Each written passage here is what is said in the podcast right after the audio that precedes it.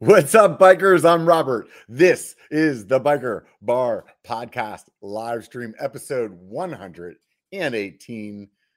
Man, it's going to be crazy whenever it's like 1,852. That's nuts. I don't even want to think about that. Anyways, today's episode is going to be Danica from Fife and Flow. If you guys haven't heard of her, should go check her out. Link and show more right now while you got a minute. I'm going to talk about the things that I always talk about that you guys get tired of hearing me talk about. Like every other YouTuber, hit the thumbs up if you like this, hit the thumbs down two times if you don't like it, subscribe.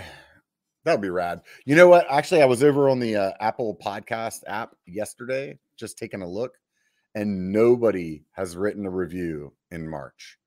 So if one of you guys one of you guys or gals. When I say that, I'm like, I grew up in the 80s. Come on. Guys means everybody. When one of you guys, please go out there and write me a review. That would be rad. A five star review would be good. If you're thinking four stars, you should probably get one of your friends that wants to do a five star review to do it. That would be cooler. I would enjoy that. Nonetheless, this is the deal. On Instagram and Facebook, I'm always like communicating with people, showing pictures of what's going on. And the other day, I did a, a, a little surprise drawing. Like, whoever had the best comment for this picture gets one of these rad, like Arctic Cup biker mugs that I have for my Patreon group. And if you don't follow over there, you actually don't get to be part of those prizes. So do me a favor, swing by Facebook, swing by Instagram, give me a sub, uh, a follow, whatever it is over there. Do those things and then then you can be part of that. It's free. Then, if you really really want to help out the channel, you want to you want to get behind me like like when you order a beer at the bar and the bartender you're like, "Yeah, that guy poured that beer really good. Here's a buck." That'd be rad if you did that for me. You do that at Patreon. Swing by there, patreon.com slash biker. Links and show more. Or just go to patreon.com. Uh, there's only one B1KER on there. I guarantee it. There's probably nobody else on there that starts out with B1. Do me a favor. That would be great. Help me help support the channel. The people that that are on the five dollar tier, I write them a hand, handwritten letter every time I write a letter. I'm super stoked to to do that. Like honestly, I I can't express enough thanks to the two people that signed up last week. One of them's another YouTuber, MTB Rad Dad. We should did I have him on the show? Oh my god, I can't remember if I did. I feel like I did. Maybe I didn't. I don't know. If I haven't, I should invite him. That would be a good idea. Anyways, let's go ahead and get back to the show. We're gonna bring Danica on from Fife and Float. Fortunately, you were quiet the whole time because I forgot to meet you. Good thing you weren't oh, like thank goodness I'm not like coughing and having a conversation in the background. Right? Exactly. So, how's it going? It's going well. Yeah, I would say it's like actually starting to feel like spring up here in Bellingham. So it's a good day. Oh man, I want to go up there so bad, and I lost the bet with um with uh MTB Daily Rider or Daily MTB Rider. I always screw up his channel name. I feel like he should make yeah, it Josh. Yeah, Josh. Okay. But you know, if I just say Josh, does everybody know who I'm talking about? You know what I mean? Uh, no, like there are millions of Joshes out there. So right, right. Yeah, but anyways, I lost a bet with him. I'm supposed to go up there and ride, and then COVID got in the way and whatnot. And I've been really looking forward to going up there. It is everybody up there's a, a shredder. Like it's a great place to be for sure. Are you from there or like all your life? No, I grew up in Utah, and oh, then oh. I moved up here about four-ish years ago to go to Western. Oh, okay. Would you yeah, go to like the uh, kinesiology? Oh, that's so cool. Exercise science. Yeah, yeah, yeah. I totally know what that is. I have a, I have a buddy that that went to school for that. That's rad. So, um, you you just went up there for school and you're like, you know what, I'm staying. Yeah, pretty much. So, um, I was married by the time we were moving up here. My husband's name is Andrew, and we kind of wanted to get out of Utah. My husband was into biking and I like barely got a bike. Was like, yeah, it'd be great if we had also a place to bike. And we moved up here and we didn't even know how good it was until we uh-huh. actually got here. And we just thought, how did we just accidentally land on a Mecca? It's right. cool. No, that's super rad.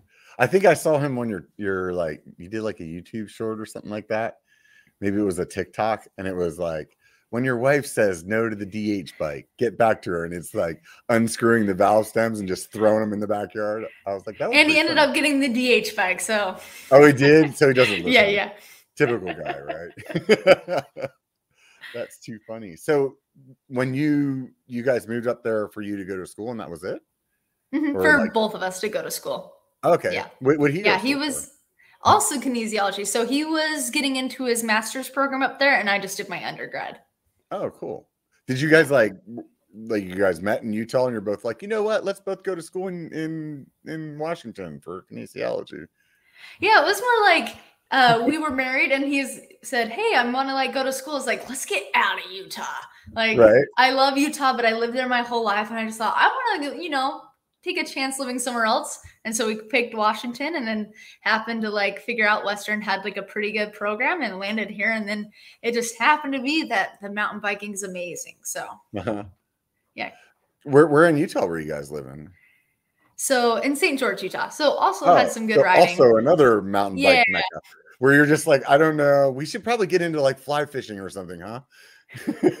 Yeah, for sure. I I think it was like a year into school that I like real discovered mountain biking. Previous to that, I always thought like mountain biking was, you know, going on gravel roads in like in the mountains and getting the scenery. And I was like, yeah, that doesn't sound fun. But then I Yeah. discovered there's a whole nother side, right?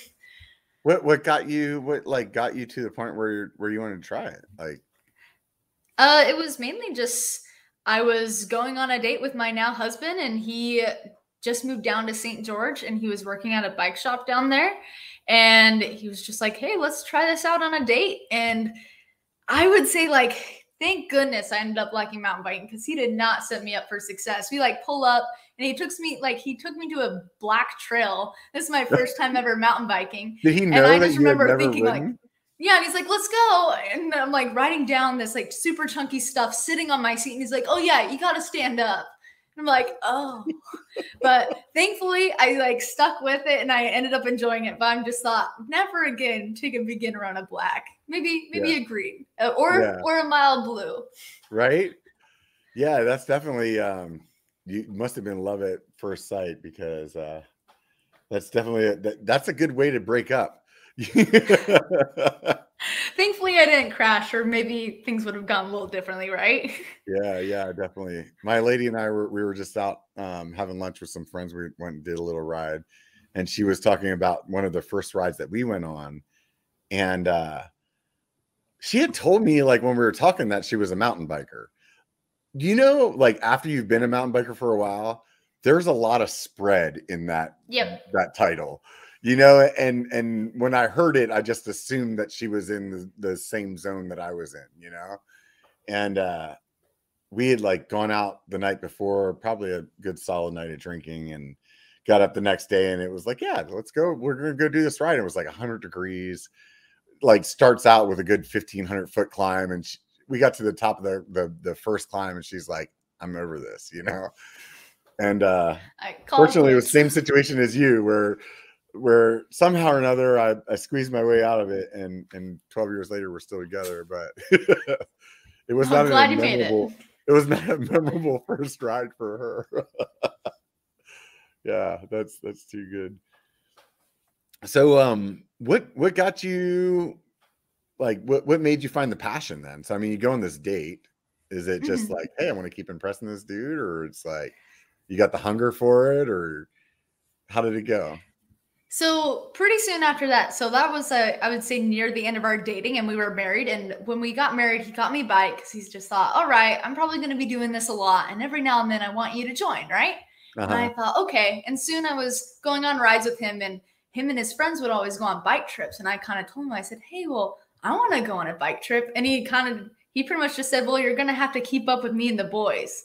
And so I was, that was like in my head. I, was, I just thought, I am going to keep up with the boys. I'm going to dedicate myself to be able to like get to that point. And I would Uh-huh. say pretty soon, because I wanted to like go on these trips, uh, I kind of got my own friend group of girlfriends that we would go riding and I kind of set up a community so I was able to go riding a lot to be able to get to that point, you know?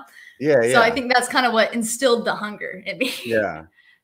You know, there there's not a I mean, there's definitely a lot more women riding now than there was Oh, like, for let's sure. say like 10 years ago. What do you find like comforting in in riding with other women? Oh, well, I think one thing that I love is there's just a lot less pressure. Like, for Mhm. example, uh, I don't know, when I was starting off riding, I would feel a lot of pressure to like keep up with like my husband and his friends. I always felt like you, a like- little bit embarrassed if I was behind or slowing them down because I just thought, oh, I'm an inconvenience. I don't want to be that. Um, and so when you're riding with girls, like even if there is like a big degree of, or I guess like a wider spread of skill level, I think I personally don't feel as like pressured, or I don't Yeah. feel like if I'm riding with someone slower, I don't feel pre- like putting pressure on them. And so I Mhm. think that like creates like a really nice environment for uh I guess, you know, like being a little bit more comfortable with trying things. Mhm. And then also I don't know, for me when I go on rides with a bunch of girls, it ends up being more like a sessioning kind of Mhm. I guess, ride rather than, hey, let's just get down the hill. So I'm holding nobody up. It's, hey, let's stop. Let's look at this. Let's figure Mhm. this out. And that's what I really love about girls' rides. Yeah, that's rad. I, I think like obviously it has like it's dependent on like who you're riding with. You know, like certain Oh, friend sure. groups are like even like when when it's just the guys. It's like some friend groups. It's like they just want to smash. I got a buddy. I call him single single single segment Brandon because like we start the ride and if you let him in front, we're not stopping the ride until the end. You Yeah, you just do a like, full pull. yeah, because you're just like, where did he go? Well, I guess we're gonna keep chasing him, and then he like sucks you into it, you know. But um, then this other rides where it's like what you talked about, where it's like, hey, let's just have some fun and like mess around, and those are, I think they both have their place. You know what I mean? oh, for sure. yeah, Yeah, I agree. yeah. I can understand though. Like I know, um, the lady and I we we ride together, but you know, there's a lot of time that we don't, and um, when when she's riding with other girls, she always feels like like the way that they can explain things to each other for whatever reason like girls just communicate differently with each other than us guys do you know? Like us guys were just like shut up and do it. Just send it you know? And they're like no this is what you need to do. And like i don't know. I'm not trying to be like stereotypical by any means but we definitely have different ways of communicating you know what i mean For sure. Like, for example, there was this one feature I have in mind where, um, like, I was asking a, a guy friend how to do it. And he's like, oh, yeah, you just no brake it and you just, you go. And you're like, Yeah. "Uh, okay. And then I remember I watched my same friend through that same spot later. I'm like, all right, you get your body position here. You want to look here. This is the line. And like walking her through it. And like, it literally took five minutes of discussion rather than, yeah, no brake it and sit. So, yeah like, yeah, Yeah. definitely those scenarios happen for sure. yeah. Yeah we um we rely on on luck more than we do skill for the most part right? So yeah, I, I um, have definitely done the fair share of that as well. right right. So you you've Part done a lot of writing all over the place too. You guys have done some traveling. I, i've seen a, a bunch of different places on your channel. What are what are some of the your your favorite spots you've been to Ooh, I would say like up in BC definitely has Mm-hmm. to be like some of my favorite riding. Especially, have you ever been to like Nelson? not yet i haven't been up that way the furthest place- i've been is like washington oregon kind of stuff Okay. Um, well, Nelson, I just thought it's like it's a really like great spot for riding. I wouldn't say it's extremely popular, but it's just like a really pretty town. There's it's like a drier part of BC, but you get like the slabs in there, you get Mhm. the um the the nice long descents and sustained descents, and I don't know, it's a really pretty spot and definitely Yeah. has a special place in my heart. Because you guys were up in the Tahoe area too, weren't you at one point? No? Mm, I don't think so. I think I'm mixing your No. chin off with another one. I apologize. Oh, you're Um, fine. That's all right. Yeah, yeah. So, um, what what kind of bike are you riding nowadays? Ooh, I have a few. Yeah. it's actually quite a bit of a problem. So I ride for Fezzari bicycles, which they are a direct to consumer brand based out of Utah, where I'm from. Mhm. Um, so I have, I'm just looking at my bikes right now. I have kind of the new La Sal Peak, the 2.0, which is like kind of like their big rig enduro bike, uh, encroaching on like freestyle bike that I recently got in the last month. And then I have my Delano, which is kind of like my trail bike. And she's like a beautiful Pete like coral color. Her name's Princess Peach. You name and then I, uh, I, I named a, quite a bit of them. I feel like that one had to have a name. It was too colorful. Yeah. Uh, and then I have a hardtail, which you know just gotta have the hardtail life, and then an e-bike, which I know is pretty controversial, but I have one. yeah. How do you yeah. feel about that? Um, the e-bike. Yeah. Ooh, I feel like Where do you where do you lay on the controversy? I'm like in the middle. Like I have an e-bike, but I also understand since I've been on an e-bike and I know how much more you can ride. Uh-huh. Um I just kind of think to myself like, okay, I'm I can get four times as much mileage in or whatever. Am I really doing realistically four times much more trail work? Like that's one thing to me. It's like, yes, I'm riding way more.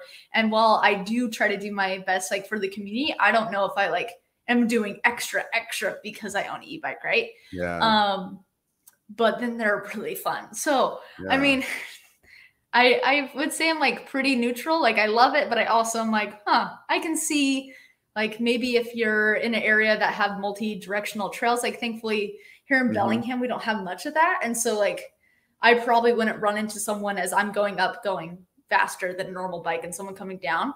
Like Mhm. we don't have a lot of that here. But if you did live in a place where you had a lot of cross traffic, like that could be an issue too. Yeah. You Yeah, know, I never really you? thought of it in terms of like trail work, like you just said it. That's actually a really interesting way to think about it because like you are putting that much more like let's just say laps. Like if we were thinking of Yep. it that way, like I would do this lap and it would take me an hour and a half. And if I had an e-bike, maybe I would do three of them in the same night, you know, and and yeah, do you do three times as much trail work? That's a really good way. I, I appreciate that. Yeah. It's a really good way of looking at it. I am. I don't own one yet. There is zero chance that in the future that I don't own one, though. You know what I mean? Like I Mhm. 100% want one. It's just a matter of like finances and um, other bikes that I want to buy. So it's like buy this one For first, sure. and I'll get that one. You know, and uh, yeah, I I don't understand the the the negative aspects of of it that people like have these like kind of weird opinions. But I Yeah. will say that when I'm riding an analog bike with my friends that have an e-bike, I'm irritated that I'm not on an e-bike Oh, for because sure. they're just I like agree. zipping up these like super hard climbs, and you're just like, Hold up. Hold up. like I still want to put the work in on the climb, but it's like right now I would rather be doing like what they're doing right now. You Mhm. know? Yeah, I agree. I so both me and my husband have the Wire Peak, the Fezzari Wire Peak, which is their Mhm. e-bike. And there was one time where I didn't bring mine and he brought his and we were riding with a group because Mhm. his other bike was out of service. So he had Yeah. to bring the e-bike. And I just remember thinking like, oh, Andrew, like he has that bike and he's like enjoying the climb and I'm trying to keep up with all of his friends and I'm having a hard time. Like Yeah. it definitely like I don't know, there's some like bitter moments in your heart, Yeah. but then at the same time, it's like I've done the the towy thing with friends. Like if I only have one other friend with me and I want to ride my e-bike, I just bring tubes and like attach one from my seat and their handlebars, and it's like the best day for the both of Yeah. us. Yeah, I've seen some like one of the main reasons that I want to get one is there's an area pretty close to home here that we shuttle a lot. And Okay. and I am like a hundred percent certain that if we all had e-bikes, we would get more laps in than the time that it takes us to like set the trucks and everything. hmm y- You know what I'm saying? And, and Yeah, for sure. It's self shuttle. yeah. And I've seen some groups. Yeah. Also that. So it's like, hey, if there's three of us, like we can only have three vehicles, but we could do just as many shuttle laps of, as if there was a day when we had like five trucks and we had everything all set up. You, you know what I mean? Yeah. So like that to me is like super appealing. And then on the other hand, I've also seen some groups like what you just said, where there's like five guys on e-bikes towing up five guys with no e-bikes. So there's like That's 10 fun. of them just like shuttle lapping, like having the time of their life. And uh I'm like, that's that's rad, you know? It's Mhm. not not gonna make me get rid of my analog bike, but like those days, they're fun days, you know? For sure. And like with my e-bike, I have so much fun with it and I kind of use it as like a training tool for when I don't want to ride my bike, I'm taking like a easy day or a rest day, then I take my e-bike so I can just get the downhill. It's kind of like, you know, like we talked about self-shuttling. Yeah. Um, but I it will never feel as good as a normal bike. Like a poppy light Yeah. bike. Like they have their, I guess, pros where I Mhm. feel they feel great in corners, they feel really planted. And as a light rider, I've had never felt that much traction in some places, just having that extra weight. but That's funny. I'm Nothing exactly feels the better than just a normal bike. Yeah, no, I hear you there. For me, um, one of my friends, when he first got his, was telling me, and he's like, dude, it's such a different ride that you, once you ride one, you'll understand that it's not replacing it. And Mhm. whenever I went out and borrowed one of one of my other friends' e-bikes, it was I totally got what he was saying. Like the way that I would brake into corners because it's so much heavier was like different. The way that I would feel in the air, like everything, like it, it's just different. It's the same difference that I feel between do I want to ride my hardtail or do I want to ride my full suspension like six six inch bike? You know, hmm A- and there's days where you're like, that's the one I'm picking, and there's other days where you're like picking that one, and I feel like For sure. that that's how it would like play out with me with the e-bike. It's just it's it's just a downer that man, they're so expensive. There's not like a a three thousand dollar e-bike, at least not one that Yeah. you would like enjoy mountain biking. You know what I mean? For sure. Like I'm pretty sure the Wire Peak is on like the the cheaper side of e-bikes and I think the base one starts at um like 4 grand. Yeah, And that's yeah. like the base. that's pretty good though. Yeah, it, it's the cheaper of the e-bikes because I know like the transition one. I think they only have one model and one base, and or I guess one component set, and it's nine or ten grand, something pretty crazy. Like their repeater that they just made. So Yeah. man, like e-bikes can be pricey. Yeah, I think YT, I think they're they're like base models like high fives, low six, something like that. So I mean that's like that's a lot of money. You know what I mean? Like, especially if you already have another bike in the garage, you know what I mean? Or Mhm. like two bikes, and you know, it's like I'm I just I, I'm obviously deep in the throes of a of a bike, you know, addiction. So I, I I have a lot of money in bikes, you know, and to think about paying another, you know, six to ten grand for another one, it's like, man, that's For sure. And like those are sometimes the base models where you're like the components aren't like where you truly want them to be, Yeah. you know? So like it's like, Yeah. oh, what do you want to do? You know? right.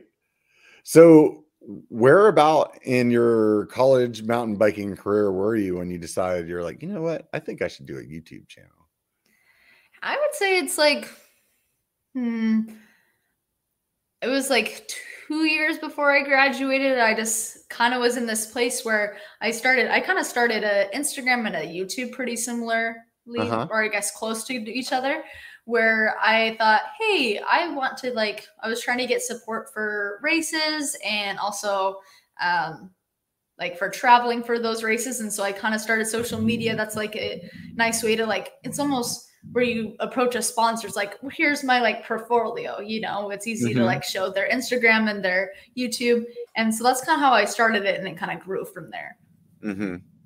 Yeah. So it like it it would do you well to be like, hey, this is the like social influence that I have, even as a racer. Yeah. That's Mhm. interesting. And I, I it's only- funny because now I don't race that often anymore, but Yeah. still bike a lot. Yeah. And What got- then also, what was that? No, go ahead. Go ahead. I'm, Oh, I'm like I was- notorious for cutting people off. So I'm just gonna try to shut up every time I can. oh, you're good. Um, and then another thing that I kind of saw was on YouTube. Like I was looking, I was really wanting to like improve a lot of my skills, and so I was doing a lot of like looking up how tos and such like that. And I just didn't see a lot of women rep- like representation, and so I wanted to be that, and also kind of like create a community uh, with learning skills and supporting everyone learning skills in mountain biking and kind of wanted to at least see more women representation in that and that's another kind of like push of why i wanted to start Mhm. like my instagram and youtube as well yeah. Wh- whose channel were you watching? uh on the how to's it was everybody's Yeah. i i like when i was looking I guess like a year and a half ago, maybe two, I was learning how to wheelie and manual. Mhm. And I seriously watched probably everyone's wheelie and manual and YouTube videos just because like everyone kind of said something slightly differently. And I was just thinking, I'm gonna learn everything I can. But then in the end, it's like you got to get out there and practice every day, right? Yeah. Um, but yeah, I I usually when I look up skills, I probably watch like three to four videos, maybe even Mhm. more if I'm really I don't know confused or trying to figure out all different perspectives. So Yeah, yeah. I really, really want to learn how to manual. But let me let me quote myself from yesterday's ride. I really want to learn how to manual, except for I don't want to spend any time learning how to do it. well, It's that like- contradicts itself. it's like this ridiculous expectation that I have in my mind that's like one day I'm just gonna pull on the handlebars and I'm like, oh my god, I got it. But um it actually doesn't work that way. But I keep maybe if I keep talking about it, one of these days I'm gonna like full commit to actually learning how to do it because there's so many times where I'm like just riding down the trail and in my mind I feel like this would be a perfect time for a manual. yeah, like this feels like a great place for that. Yeah. I feel like it, it's just like so playful. It looks it just looks so fun and I I will tell you that I watched your manual video. Okay, maybe sweet. it was a series or I know for sure there was like at least one where you like talked about like how you were learning. And um it really inspired me because I was like, that's it. I'm gonna lock in like she did. And then I didn't. Well, thanks for watching it. I'm glad I inspired you for at least a moment, right? Yeah. but those all I feel like they're all building together. Like all the times that I'm inspired, eventually I'm going to be like, maybe I just run out of content for my own channel. I'm like, you know what? It's time for a manual video. I'm sure by the time I've I've passed like the peak performance of how well that video could do, that's probably when I'll decide to do it. just missed the That's train. awesome. So what was what was the key to to you you learning how to manual? Oh, well, you're not going to like this, but consistent practice. yeah. So, what I kind of did was so I learned wheelies first. And I think, Uh-huh. like, I honestly had to learn how to learn skills with wheelies. Like, at first, I was going out and I would go out like an hour and like try to practice. I would get frustrated and then like leave it alone for a week or two and then come back to it. And then finally, I kind of got in a- in a groove where I would go out maybe like three or four times a week and just practice for 15 minutes. And in Mhm. that way, I was like able to warm up, do some skills, and then like stop before I got frustrated. Like, oh no, I'm not seeing progress. Cause like Yeah. both wheelies and manuals are pretty like complex skills. Yeah. Like it's crazy now because you're like, wow. Like for me now, it's like, wow, you just pop into a wheelie. Like you don't have to think much. But when you're learning, it is a lot to think about. Mhm. And um, but anyway, after I was just practicing for 15 minutes and I would never get frustrated with myself because I didn't I only had 15 minutes to do it. Uh, after a few months of just doing or I guess practicing three to four times a week, it just all of a sudden just started to click. Mhm. And I think it's yeah, it was really cool to be able to get that from wheelies and then go right into manuals and then knowing, hey, no matter how sucky I am or how long it takes, I Mhm. know eventually with practicing consistently, you'll get there. And Yeah. I think for me too, with manuals, it was pretty hard because I'm, I guess, kind of short for my bike size. My bike size is a medium, and having it a 29er, or I guess it was, um, I would say manuals are kind of hard for me. Um, Mhm. just because getting my weight back that far. So I, I did take, I would say about like four, four-ish months for me. I feel like to be able to get strong enough to, and also learn the skill to get Mhm. holding a manual for more than like five seconds. But uh, just like when you shut off your brain and like shut off the expectations of, and like the self-doubt of, oh man, you're not improving or this is going to Mhm. take forever or it's going to be years. Yeah. and once you like kind of shut that out and just kind of do your 15 minutes every few times a week, then eventually somehow the skill shows up. Yeah, I feel like that 15 minute idea is is that's pretty solid because like you said, it's not enough time to get like irritated with yourself. And it's also like short Mhm. enough amount of time where you're like, you know, when you're sitting on the couch scrolling through Instagram, you're like, you know what? It's only 15 minutes. I can do 15. Yeah, for sure. God, you're talking me into it. Robert, do it. I Get need to do it. I really need to do it. I, I oh man, I really want to. Do you feel like learning the the wheelie? Like, do you feel like that was good to learn that ahead of time, or do you feel like like you could have just gone straight to the manual? Do I have You to? could if you just want manuals, then I would say just go to manuals. Yeah. Like they're a different enough skill. Like I think the only thing that crosses over is A, learning how to learn skills and learning how to practice, and then B is the brake modulation. But the Mhm. brake modulation is way more sensitive in a manual. And so like if you're gonna learn the skill and you like care if you don't really care about wheelies as much, then I would just hop to the manuals. Like I don't Mm-hmm. Think you need to learn how to wheelie first. Yeah, I I have like the budding career of a wheelie guy. Like, you know what I mean? Like, I'm not good at them at all, but like, I know how to pop it up. I'm not worried about like falling over backwards. Like, it's just not going to last very long, or you know what I mean? It's just like, I kind of know what I'm doing. Like, I can see, like, it's very easy for me to visualize learning how to be a wheelie guy. But Okay, like, my yeah. manual is like, literally like, hey, I'm going through this creek and I can pull up my front wheel long enough for my back tire to roll through it, and that's it. It's Yeah, really not even a manual. It's more of a like pull up the front wheel, and as soon as it hits its pinnacle, it's dropping. Mhm. So my manual, my, my my manual career is is not even in in infancy. So It could happen though. That's for I sure. feel like it could. I really see you're doing good things. I saw a video on your channel or your Instagram or something that said it was like filmed by Ryan Lynch. Does that sound familiar? yeah. Did Did you use any of his videos to help you?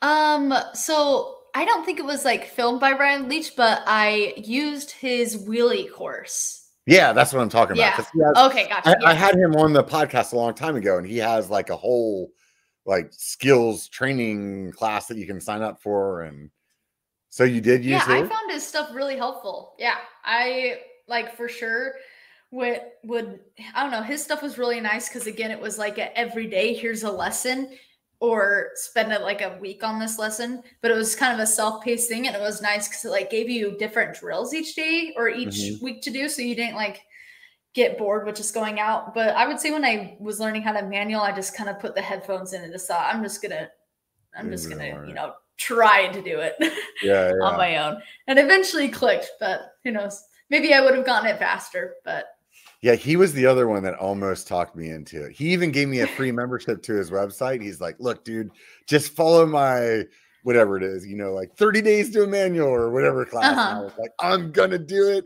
I'm gonna do a video series about it. It's gonna be awesome." And then I didn't do it. Have you ever watched the the YouTuber Mike Boyd? i don't think i have he does like um like he learns things like i want to learn how to rip a phone book in half right and Okay, he does this process where it's like i'm just going to try to figure it out myself first and then like whenever i fail then maybe at a certain point i'm going to start looking it up. And but he times like the actual time that he's working on it. So it's not like hey it took me six months to learn it. It could have been six months but it was really only like 15 hours. Yeah yeah for sure. so like you he timed the actual practice like, time right right. So like maybe one of like one of the things that he did was the phone book. One of the things he did was like you know sing the note to like shatter the glass or did he actually one- shatter the glass? Yeah, yeah he does that's all these things. yeah, yeah. and like one of them was do a manual for like 50 meters or something like that. And like that's 150 feet. That's like a that's a legitimate like manual you know? Yeah, for sure. And, like you uh, can say you know how to manual at that point. Yeah. And when he did it, like I want to say the amount of time, let's just say it was like 15 hours, you know, and that was from like zero idea how to do it. And I and I don't know exactly what the time was, but I remember whatever it was, it was like it really made you think like, man, that's not actually a lot of time. You Mhm. know, like when you think about it like, oh, that's going to take me 6 months to do it, like that seems so daunting, but when you look at it in like like you with your 15 minutes like how many 15 minutes like maybe it was only you know 10 hours until you like got it you know? But 15 minutes at a time is oh man see? I need to do it.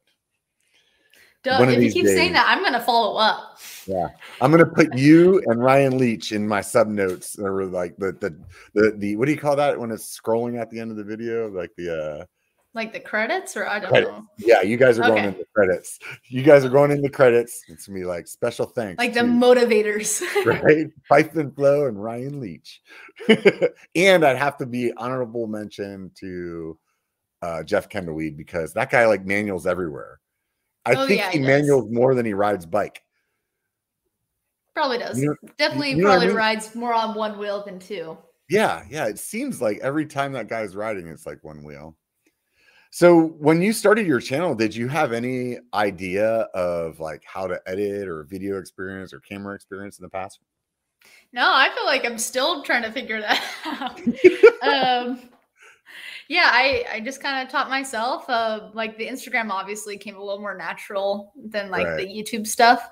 Um, because like I don't know, I'm I'm technically the barely cut off of Gen Z, so I should understand technology. So I understand like social media a bit, but like the editing side, I like use Adobe Premiere, and that was like a big mystery. Oh my god, so yeah. definitely had to have a, a nice learning curve there. Yeah, when I started, the, I actually started a project similar to what I'm doing now. Like why when I bought biker.com, I had this, this whole different idea, and it was the learning how to edit that had stopped me for a few years. Actually, it was like I filmed all this stuff and trying to learn how to edit was so overwhelming because I had this like, I mean, I'm sure like a lot of people, you you, you want it, it to be good, and you're like Mhm. over analytical on yourself, and when it's not, as you would expect on somebody who's done their first five edits, you know, like I, I was just beating myself up, and it was I I it paralyzed me, you know, and it is really like I I've been editing now at this point. What you know with this with the biker channels, God, it's been like four or five years, and I'm still learning something every single time I edit. What did what did you use to learn? What did oh YouTube YouTube Over- tutorials? Yeah, like that was- again. That's like kind of like how did people learn before YouTube? I don't know. YouTube's perfect for me because I'm one of those like I'm a visual learner. Hmm So it does very, very good for me. Like I don't can you read something and be like, oh yeah, that's how I do it. I would say like medium, Yeah, I 50 not. 50. Like there's a good chance like halfway through the first sentence, I'm already thinking about something else. Like like so ADD, but like a good video, like I can lock in, you know, and and uh it's yeah, it's definitely definitely helps me out. Plus, like it's it's easy to like go back and just like, oh, I remember this one guy's video, and like you either remember the name of their channel or this, oh, this one girl, she really explained how to do this like in a way that I got, you know. And um, then you can always like follow back up. It's not like you you get to learn it once and you have to remember it forever. hmm What do you think the most challenging thing was whenever you started your channel? Uh, I think it's like pretty similar to you, is like having like the confidence to put it out there, even though you're like, I, I'm still learning. I don't know if like this is, I don't know. I guess like personally, you're you're comparing yourselves to like what people are putting out there, and you just think, oh, well, I'm filming. I started just filming on my GoPro Hero Five, and I'm like, wow, it's everyone's on the Hero Seven already, but here I am with the five, and uh, like me, like barely doing any editing, just pretty much like splicing it together and maybe some color work. Um, and so I guess like feeling confident to like put my content out there was probably the hardest part. it. Yeah. Do you feel like it was even like more under a microscope because because you're a woman? You know, I actually feel like thankfully I had a, a decent amount of support from like friends and Mhm. family that were excited that I was putting out Mhm. content, and I don't feel like that way. That Yeah. That's I wouldn't really expect it, but I was just, you know, it was just a curious question, you know, that I, I wasn't sure if like you would feel like kind of like like, oh man, I need to keep up with the boys, like when you were talking about Yeah. riding. You, you know what I mean? So Mhm. I, I don't know. For me, like I, I would f- like I feel that pressure from the other creators, no matter who they are. You, you know Oh, what I mean? sure. And I think that's that. I mean, if you're looking at YouTube as a whole, there's just as many like females as there is males, and there's a boatload of like seriously successful people that it's easy to just be like to always be judging yourself to that, you know? hmm Yeah, I would say out of like all the platforms, so I have Instagram, TikTok, and YouTube, and YouTube's still the one that like mystifies me a bit of like, I don't quite get YouTube Yeah. yet. Do you ever watch Bobo? yeah, yeah. He just did a video, I think it released this week, and he has this like like like the guys from YouTube like knocking on the door and it's like the commenter and he's like giving him a hard time and one of them's the algorithm and like the algorithm just doesn't even say anything he just like shows up Just knocks like on the door. yeah just like flips him off and walks away it's like oh yeah that's so youtube. Like you have no idea what the algorithm's doing but you feel like no matter what it doesn't like you at least That's, that's, a good one. yeah, yeah, yeah. It's pretty funny. What um do, do you remember the first time that that you were standing in a parking lot with people around you and holding the camera out in front of you, just talking to it without anybody around you? Uh, I don't know, but that was definitely something that like I had to get used to because I definitely feel like I felt I don't know. People probably don't care, right? They're like, oh, Right. this person's like has this camera up, but I felt a little self conscious Yeah, if like someone was walking in the distance and they probably would hear me. Um, but I kind of had to get over that. I felt the same way when I was go out and practicing skills because it's like, okay, here I am, an adult woman practicing like wheelies on a bike in a neighborhood where people are like, wow, my 10 year old kid tries to do that, you know? And you're like, well, it's either that or I'm not going to do it. And I have to just kind of get over that, like, I guess, slight self conscious, like, thoughts in my head of just like, let's just go for it. Well, then you can like one up it too. It's like here I am, an adult woman or man out trying to do a wheelie with a camera on a tripod in front of me, and Exactly, chest- yep. one- one chest. and you know you're you're you're thinking, what are my neighbors thinking about me right now? Like, what do they think? For sure. Uh, like there's a high school that I'm right next to, and there's like their street is kind of the smoothest that I do my like skills on sometimes. And I like I'm trying to learn how to crank flip this year. And so I like put like my camera out. I'm like trying to do some crank flips, and I'm just thinking like, man, these high schoolers walking by are probably like, what's going on? And then you just kind of got to get over it, move on, because you realize Yeah, that yeah. life's too short to like care what everyone thinks, especially Yeah. high schoolers, right? Yeah, hundred percent. Yeah, that's funny, man. See, you're out there doing crank flips and stuff now. Now I need to step it up. What the hell? I haven't landed one on a jump yet. I can just do it like jumping up and doing it. On a You jump, can, it just seems way scary. I can just like jumping off my bike, flipping and landing, Uh huh. but I can't do it off of a jump because I'm scared. So like the bike's on the ground, but you can flip the pedals, like just jump into the air. Yep. Wheels are still on the ground, and then land Mhm. back on them. Well, Yeah. I feel like you're there. I, I you say that and like it should be that way, but then all of a sudden you add in a lip of a jump and you add in Yeah. air time and it, it just goes to crap. So Yeah, yeah, yeah. that haven't quite gone there, but hopefully by the end of the year. I mean, you haven't been riding that long, and you've overcome a lot of, of obstacles. How how do you how do you deal with fear? I would say like it's definitely been a process. Mhm. Um, where like before when I was biking, like I guess when I was starting, it was more, I would say I was a little more fearful, but I would try features maybe anyway. And I was saying that's, I think that's probably the part where I got like the most hurt was like in my earlier biking stages where Mhm. I think I was riding like 30% skill and then, you know, the rest confidence. Um, good, and then like had my humbling period because it's like, all right, here we go. I broke my arm, got a concussion. Like, okay, Oh things are gonna have to change. Um, and then I would say after that, um, I guess like I really work on skills in a safe environment and I do a really slow progression. And I still feel like that's even more progression than like the risking it for the biscuit. Cause then you end up getting Mhm. hurt and then you're, I don't know, like out of commission for a month or two. Yeah. Um, so I guess even though I feel like I've progressed, I I work on skills and I like build up to them. So Mhm. like for example with the crank flip thing, you best believe I have shin guards. Like you best believe I've been doing it on the ground and I was doing it on the ground and feeling successful on the ground until I even thought about taking it to a jump and it was a baby jump and then I just land on my butt. So I guess like I I try to take things in steps. And with fear management, uh, I guess like usually, unless I'm like 90% sure I can do, or even 95% sure I can do a feature, I don't mm-hmm. do it. And if I just save it for another day and try to work up to it. Yeah. So you broke your arm. How did you break your arm?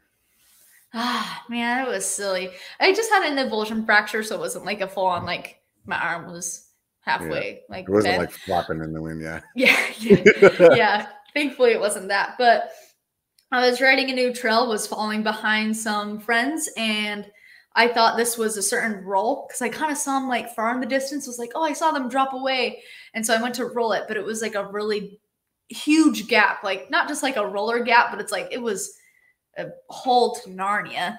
Um, yeah. and so I like went to roll, and I'm like, oh shoot, like that thing is filled with logs, and then also yeah. super deep. So I just went to roll something that was a gap jump. Yeah, it, that was yeah. yeah, that's pretty much it. I've definitely gotten myself into those situations where you think it's a roller, and at the last second, you're like, "Oh, it's not," like, and does not roll. Yeah, yeah. Sometimes you're fortunate enough that you you actually recognize it in enough time that you can, like, in a sense of a gap, like you're screwed at that point. I know the other day when when when we were in uh, Sedona, the last day we went back to Arizona and we are riding or Arizona uh, to Phoenix and we were riding up okay. there and I was going down this trail, and it was kind of like what you were saying, where it was like these little rock rolls, and I seen like the guy in front of me go down, and, and it was just like, oh, this is a rock roll like the, the other ones. And whenever I got right to the edge of it, it was like, that's not a roll, that's a drop. And it was like I had fortunately just enough time that I could just like yank the handlebars as hard as I could and like came through it. But it was definitely one of those moments like if that was a, a gap I wouldn't have been able to like clear the gap. You know, it would have mm-hmm. been that would have been a, a, shitty situation. So I can totally understand how that happens. That's crazy. Yeah, thankfully that was like in my earlier, I guess, stages of mountain biking. And I feel like once you kind of become like a more seasoned biker, you can like start reading trails a little yeah. bit. Like sometimes those surprises happen, but like you're able to at least have I don't know, some trail sense where you can kind of you're looking ahead more, you kind of know how the trail probably should go. And then, like you yeah. said, you were able to save yourself and you have those reflexes to like, yeah. oh crap, this is a drop. Yeah. Let's just scooter back. Yeah, yeah, yeah. Send it. Yeah. How how long were you hurt?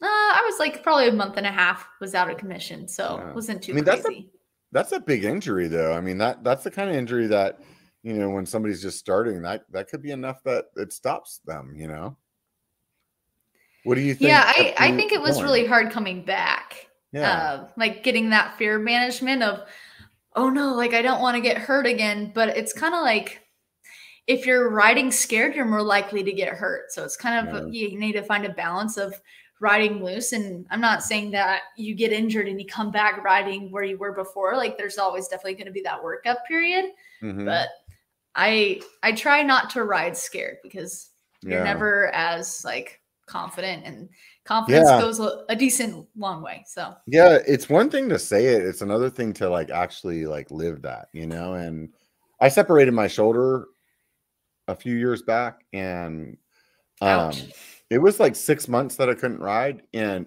it realistically it took me a couple years until I feel like I was really riding with the same confidence level that I did before that, you know? Like I was mm-hmm. always like, you know what? I don't care about trying that. Or I was always like, eh, I don't want to like I was very, very concerned about getting injured again. And uh, how'd you get injured? My fork failed. So oh man, whenever it, that whenever sucks. It, yeah, yeah. And that was the thing I think that really like really made it worse was before that I always felt like I knew like if I get hurt, I get hurt because I'm doing something like for sure like, too much, you know. And I I always thought like, yeah, if you get hurt and you know you were pushing it, like you, you feel like like for lack of a better terms, like oh I deserved it. You, you know what I mean? Like, does that make sense? Mm-hmm. Yeah, for sure. So, it's like I caused this. Like, yeah, yeah, exactly. Or... Yeah, like I was risking it and the risk failed, you know, or like I was gambling and I I didn't win. And um, with that, it was like not even anything cool. Like it wasn't like, oh, I was doing this six foot drop. It was just like some mediocre like rolling over this this little rock and uh at the time I was riding a, a lefty. I don't know if you're familiar with that fork, but it's Oh yeah, not- where it's just yeah. one side was yeah. the fork. And the the the top of it like blew off. And because of that, like all the internals kind of came out and it dropped my headset to my front tire. So it was like instant front brake. And um, yeah. just like whenever the handlebars, you know, and your normal like put your hand out and there you go, you got a shoulder injury. And uh for that, I think it was like two parts. It was like a I never really thought about like the bike failing as being a, a like a way that I could get hurt. And then on the other end, it was like I couldn't ride for six months, and this is this is my therapist. And like six Yeah. months without seeing your therapist, like makes for a crazy person. So I didn't want to be a crazy person ever again. So it took me a really long time. Like right now, like I'm definitely riding at the at the the like in a way that I'm not con- like letting those kinds of fears be like controlling me. It's more like Mhm. like do I have the skill for this? Like I feel like I'm like riding with the confidence that I rode with before. Which is also like a little bit scary too because then you're like am I going to get hurt again because I'm like not being conscious of that stuff. Mhm. But you have to like ride a little bit out of your skill set to get better. Or Yeah, I I don't know if I how I feel about that. yeah, Because I know like a lot of people will say like, oh, if you're not crashing, you're not improving. I'm not saying Um, crashing. I'm just saying like you you have to be in an uncomfortable spot somewhere in your ride to to get better. You, you know what I'm saying there? I do. All right. and like I, see agree with you some a little bit. For those of you Um, listening, he's giving me that look like shut the fuck up. You're wrong. Like- so let's hear it. Um, I definitely agree. Like you can have like your pushing moments, but I honestly think deliberate practice is like what also helps you improve because you can you can go and like set up corner drills, you can set up some jumping drills and like or I don't know whatever skill you're working on and you can like if you're intentionally practicing certain skills and not just going for rides, I think you progress a lot faster than just pushing yourself every ride if that makes sense.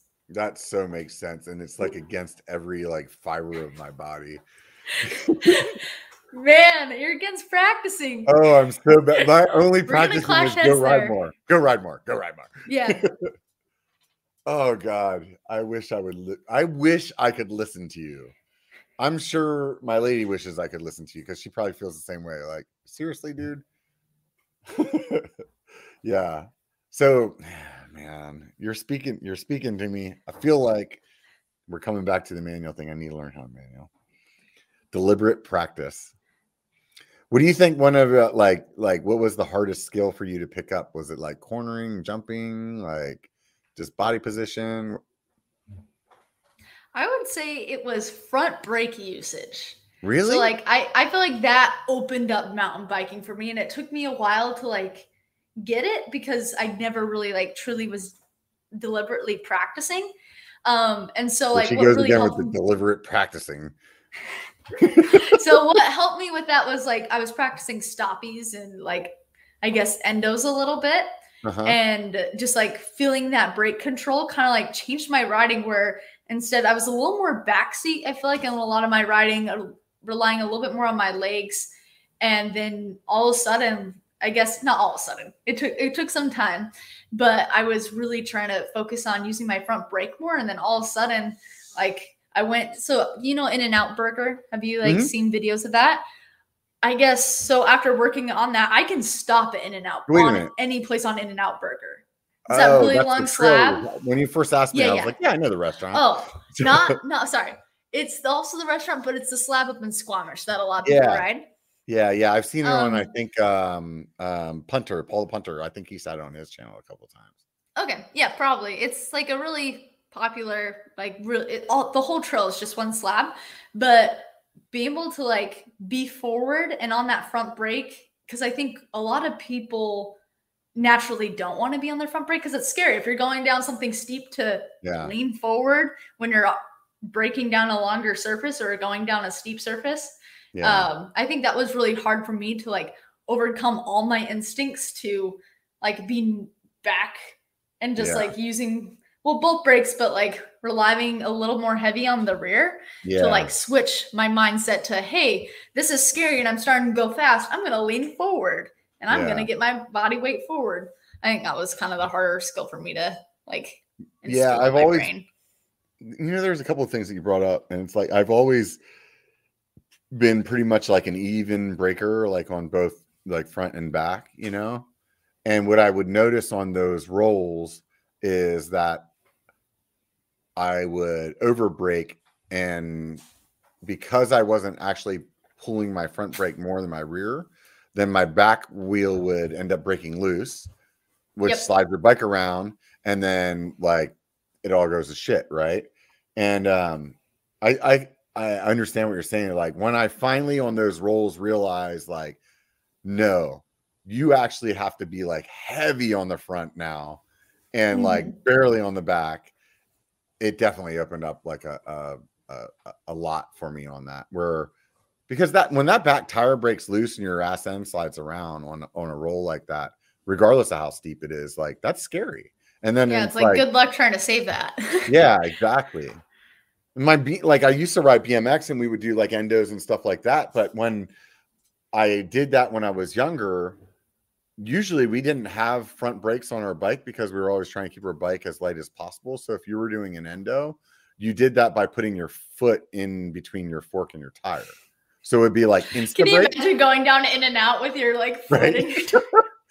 But like what, what the reason that I explain it that way is because like then the only way that I knew how to like like get into that like endo position is like by when you're using your foot, it's like like instant stop, like instant like going up. And for a long time, I've actually been practicing this recently on my mountain bike been is learning how yeah that i have. This is one of the few things that i have been trying is like learning that front brake because i really want to learn that endo turn like on switchbacks.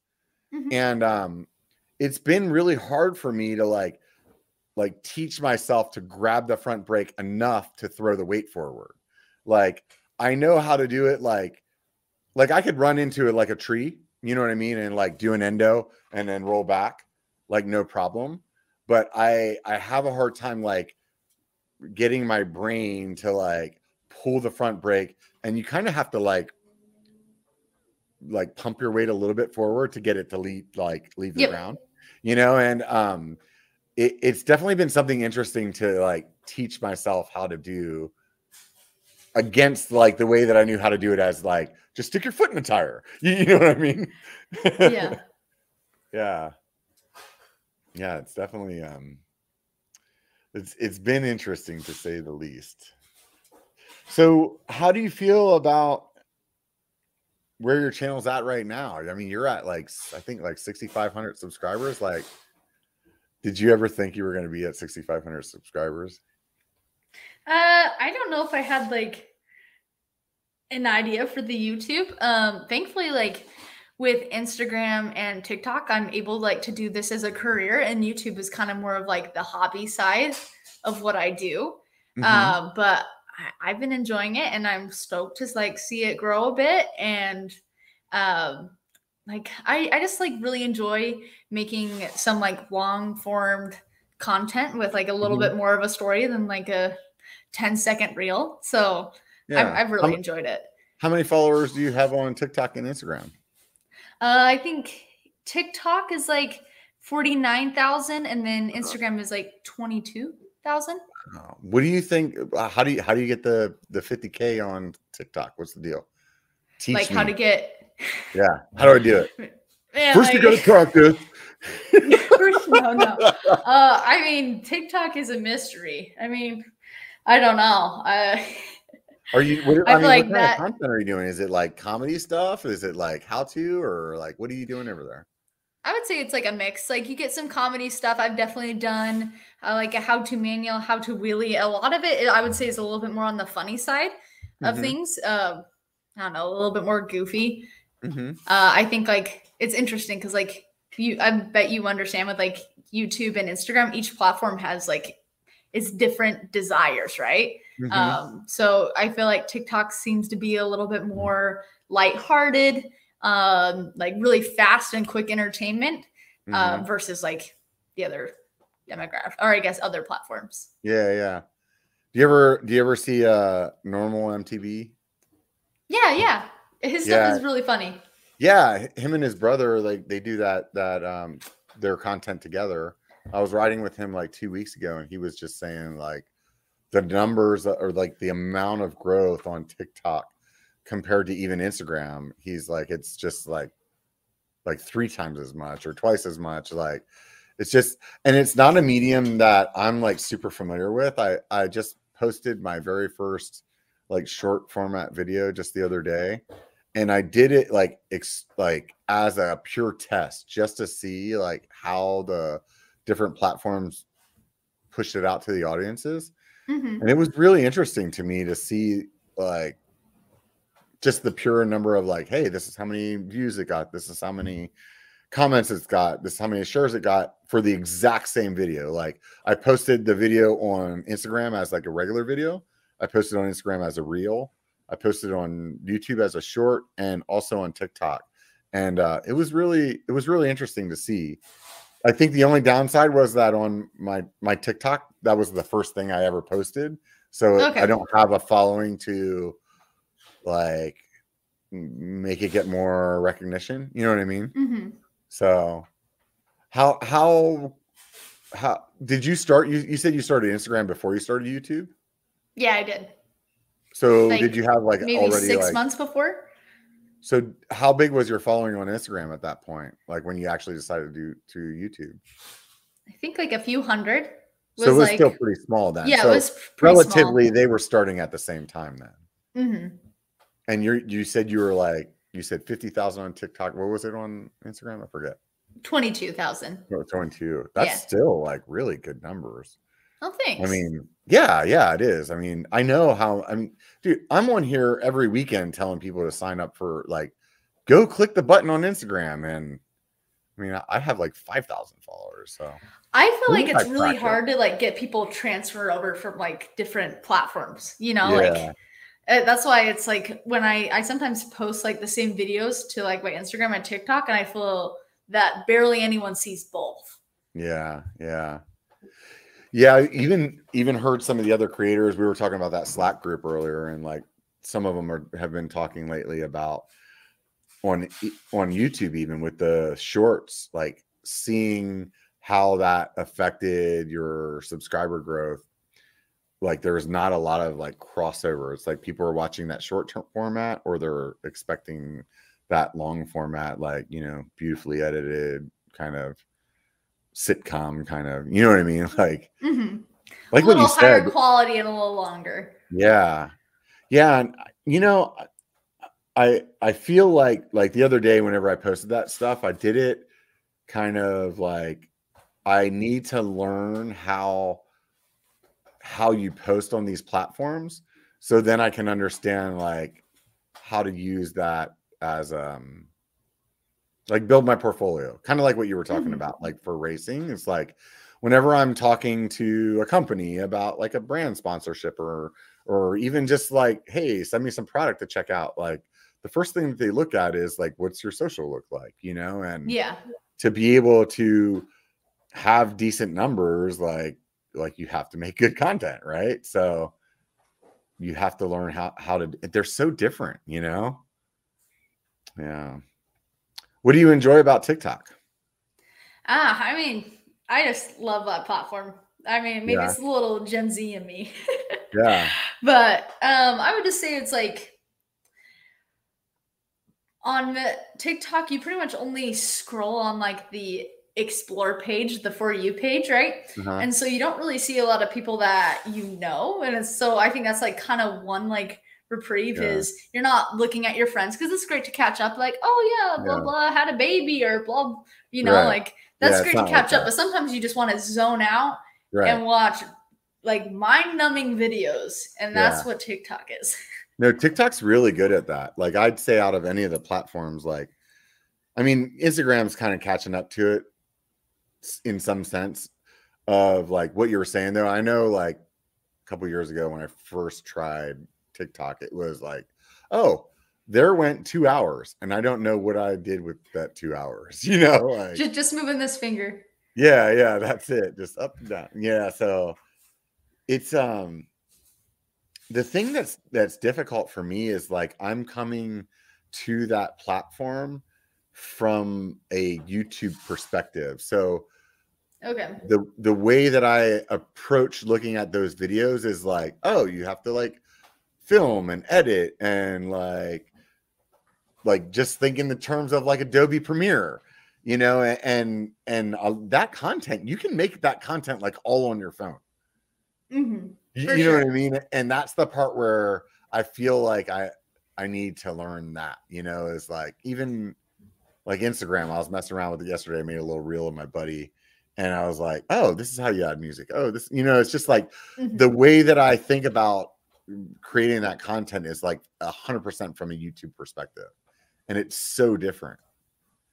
Yeah, and for me, it's like sometimes the stuff that like you're proud about, you're like, "Yeah, I put effort into this," and it's like you did it on Adobe Premiere. It's beautiful. Doesn't do as well as like you you brought out your phone for two seconds, filmed two things, and all of a sudden like people enjoy that, and you're like, okay, I was on my way. Like, okay, there's one in mine that was just like it was a heat wave here, and I just like was driving out. We were going shuttling during like a crazy heat wave, which uh-huh. like good and bad decision, but like I was on the way out to like the mountain, just like film these people on like the beach, like as I was driving by, was like normal people in the heat wave, and I was like us in the heat wave, and that's all I did was like shuttling bikes versus like people on the beach, and it like yeah. did really well. And I was like, I crafted a beautiful video way before this, or like a week before this, and no one gave a crap. And then yeah, it's like, so it's it's definitely like a mystery what like people on there will enjoy for sure. I'm still trying to figure it out.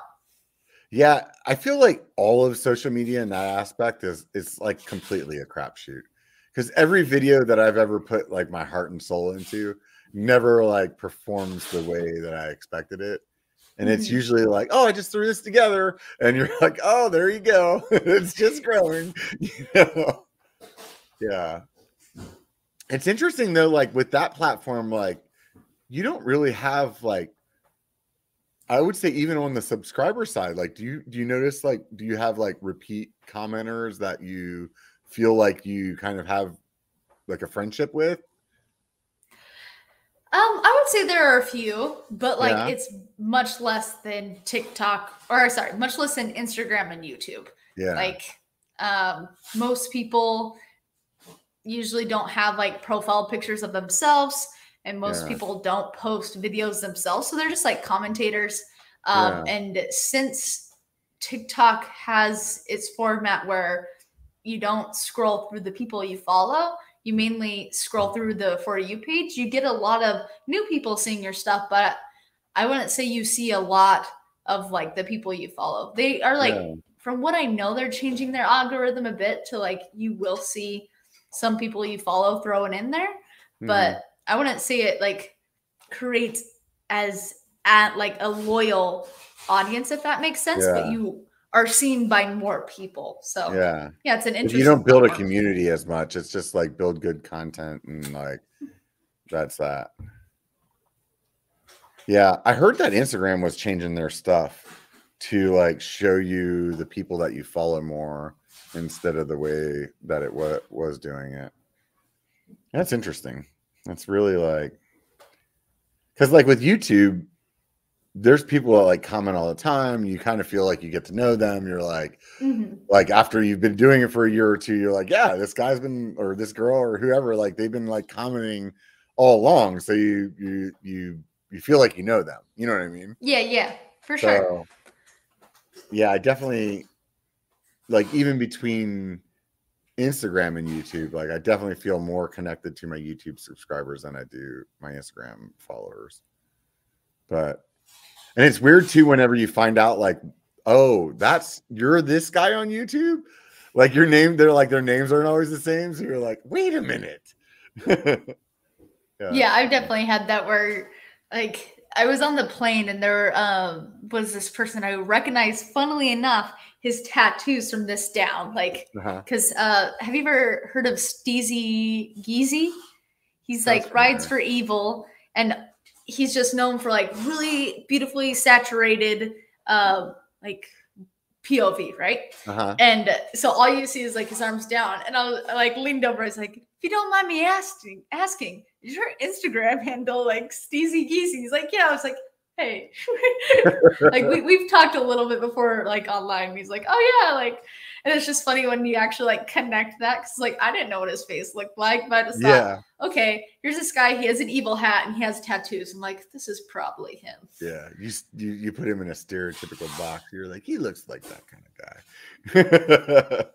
That's too funny. But I was right. So Right? Yeah, no, no. And then on an airplane too. I wonder if he's like, oh God, here we go. You're all fanboying out. Have you ever been like recognized out in public like that? yeah, it's happened before. Yeah. it's kind of weird, huh? Yeah, I, I, I was telling like uh, it happened a few times at the Sedona Festival, and like my friends were like, "Oh yeah, like you do a good job with it." And I'm like, I never know what to say. Like, yeah. Like you're like, "Oh hello, like great riding with you," like or great seeing you, and like you do like a little chatting, and then you're like, "Okay." Like, Yeah. I just, I just, I feel like it's. I don't know how to react. Maybe I'm an Yeah. awkward soul at heart, Yeah. but but. I, I guess I'm learning. You're all some some like 45 year old fat guy freaking tried to tell me he was friends with me on on the side of the trail in Sedona.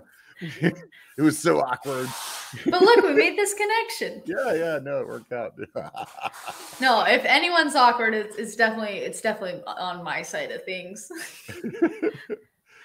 yeah, I um I do pretty but I'm always I'm always like really stoked and happy when like people do approach me because it's like, hey, like it's great to feel recognized and like I love to like I don't know at least get their name and yeah, and I enjoy it. I just personally am an awkward person a little bit, so yeah, yeah. No, 100%. No, it feels really good to get recognized. And the thing that I hate reading the most is like whenever somebody's like, oh, I saw you on like X Trail and I just didn't want to bother you. And it's like, dude, like seriously, come up and say hi. yeah, like say hello for sure. like, Like, like- this face isn't that intimidating. Like you can say yeah, hello anytime. yeah. yeah. So yeah, and it's like, mm. I don't know. I mean, I would if if I followed or if I was more of like looking at somebody from like the, the perspective of a subscriber, like I would be really excited to like meet that person. If I saw them and I didn't take that opportunity to say hello, I would like kick myself in the butt for it later. You know what I mean? Like, why didn't I just say hi? You know, and so I try to like be as as welcoming as I can to people so that when they have that experience, like it's a good one because um I don't want them to be like, man, I, re- I saw that biker guy on the trail. He was a dick, you know? Yeah, he's a jerk. yeah, like Yeah. he just acts all friendly on video. You, you know what I mean? Like, like Yeah, for sure. so. I don't know. So how did Yeah, you I've. I've kind of go ahead. sorry. No, no. Oh, I was just saying, like, uh, like I've ran into some of the other YouTubers too, and like they have always been excited to talk Yeah. to like me, or I've seen them like interact with other people, and they're just stoked. Like, for example, around into like Kyle Warner, and Yeah. we have like talked briefly on social media, but been ever in person, he was just like, "Hey," and like offered a hug. I was like, "Oh." Like he's Yeah. so kind, and I also just think like that's what a lot of uh people like in the mountain biking community if they're on social media or like um like there's someone that you recognize they are so willing to talk to you or they're excited that you recognize them and i think that no one should feel too nervous to say hi even if they're awkward like me Yeah, yeah. You have to be awkward together, right? how how did you go from like this person in college just learning how to ride bikes to being a social media influencer to riding for a bike company? Like how does this like Fezzari thing come together?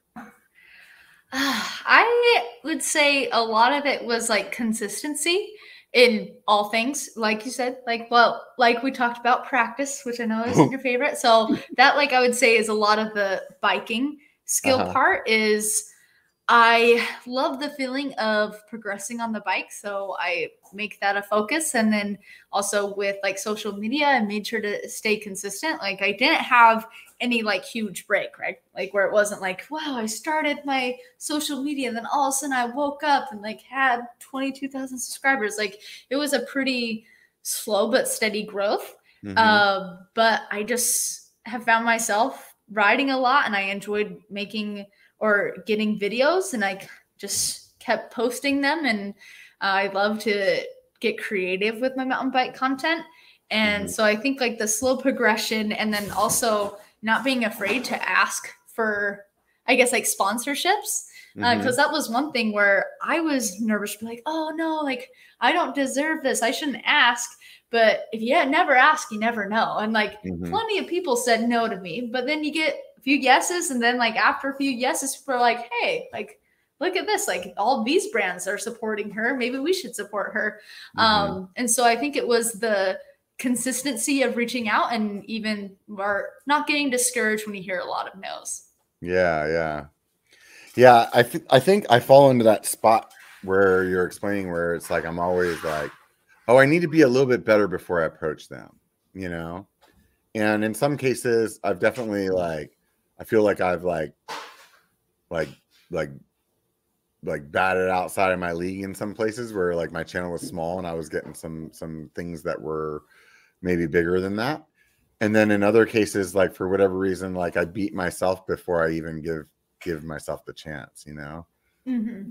It's tough to know that that's you know the confidence is, is like it's hard you know it's hard to hard to put yourself out there and and um like feel like you're worth it you know what i mean? Yeah i i mm. definitely mm. struggled with that but i kind of had to eventually push past that and think well the worst they can say is no. Yeah yeah. You know like you can put yourself out there and they can think wait who is this person? Like why are they asking for this? But the worst they can say is no and then you just move yeah. on.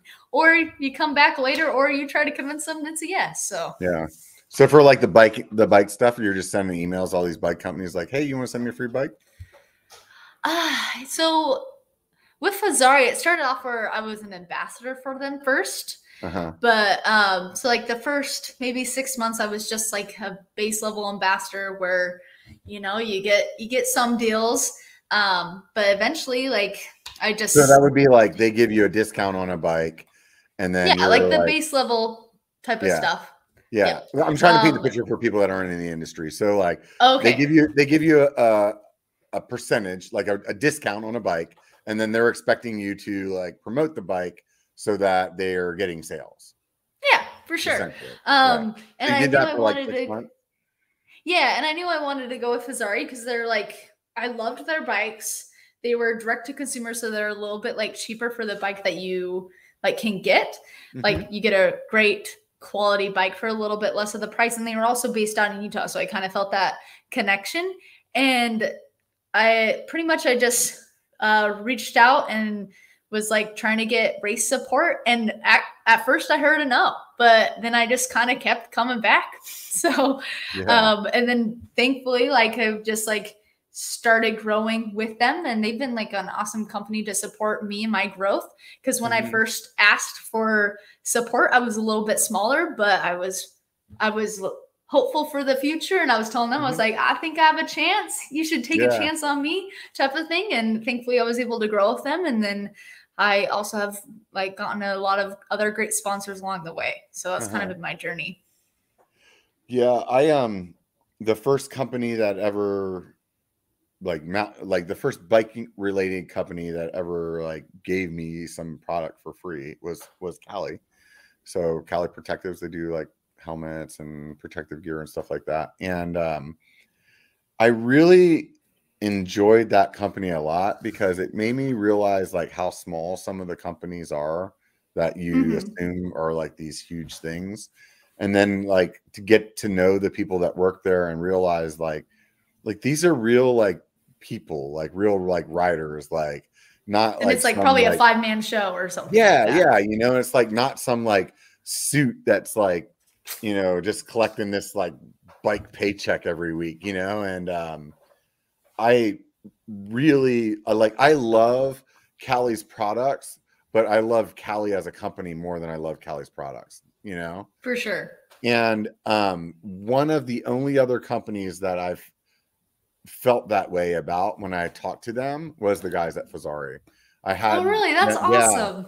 Yeah, I had them on uh, my podcast a long time ago, and I'm like sitting here trying to think of the the marketing guy's name over there because I ran into him at Sedona, and and we were talking about like getting him back on the podcast again. But I remember getting Tyler off- by chance or yeah, Sven? I think so. Yeah, yeah, I think Okay. it's Tyler. What was the other name you said? Sven. No, it's definitely Tyler. Okay.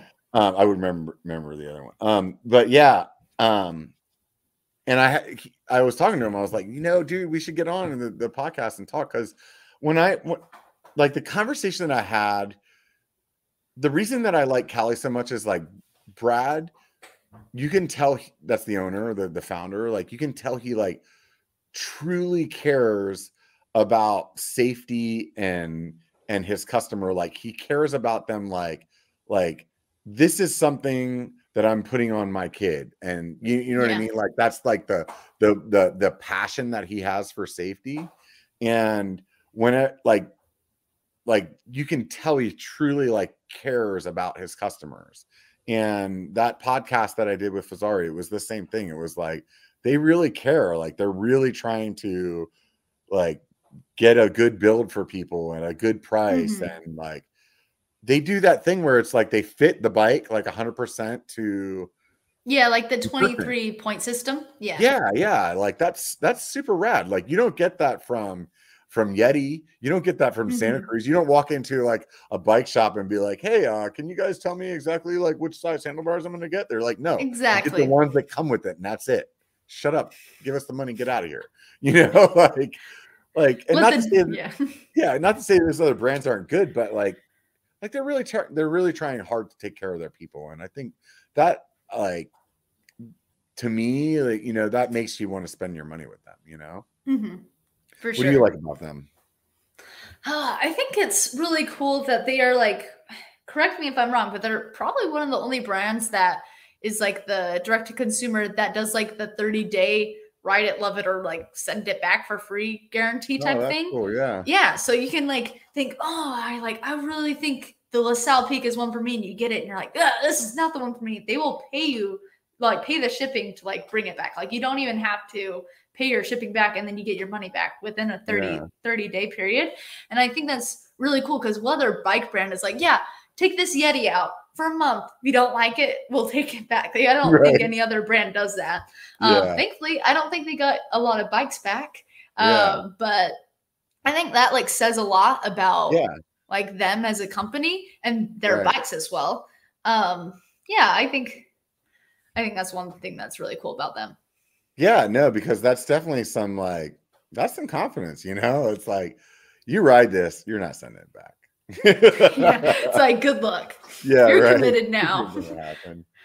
Which uh I mean you have a whole you have the whole gamut over there. Like which one do you like the most?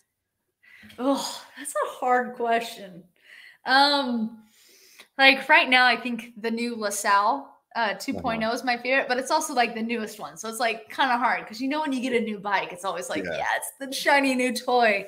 Um, but they all kind of like, I don't know, I they all kind of ride their they have their certain trails that I feel like they're best at. Uh-huh. So like if it's like a What- what super wet day. That, that like the Oh, that's their big bike. okay. So that's like that the full squidge is 29er or Yeah, so I have it mulleted, but it's uh cuz I guess when you get it from Fezzari, it's 170, 170. Mhm. But I just put a dual crown on it.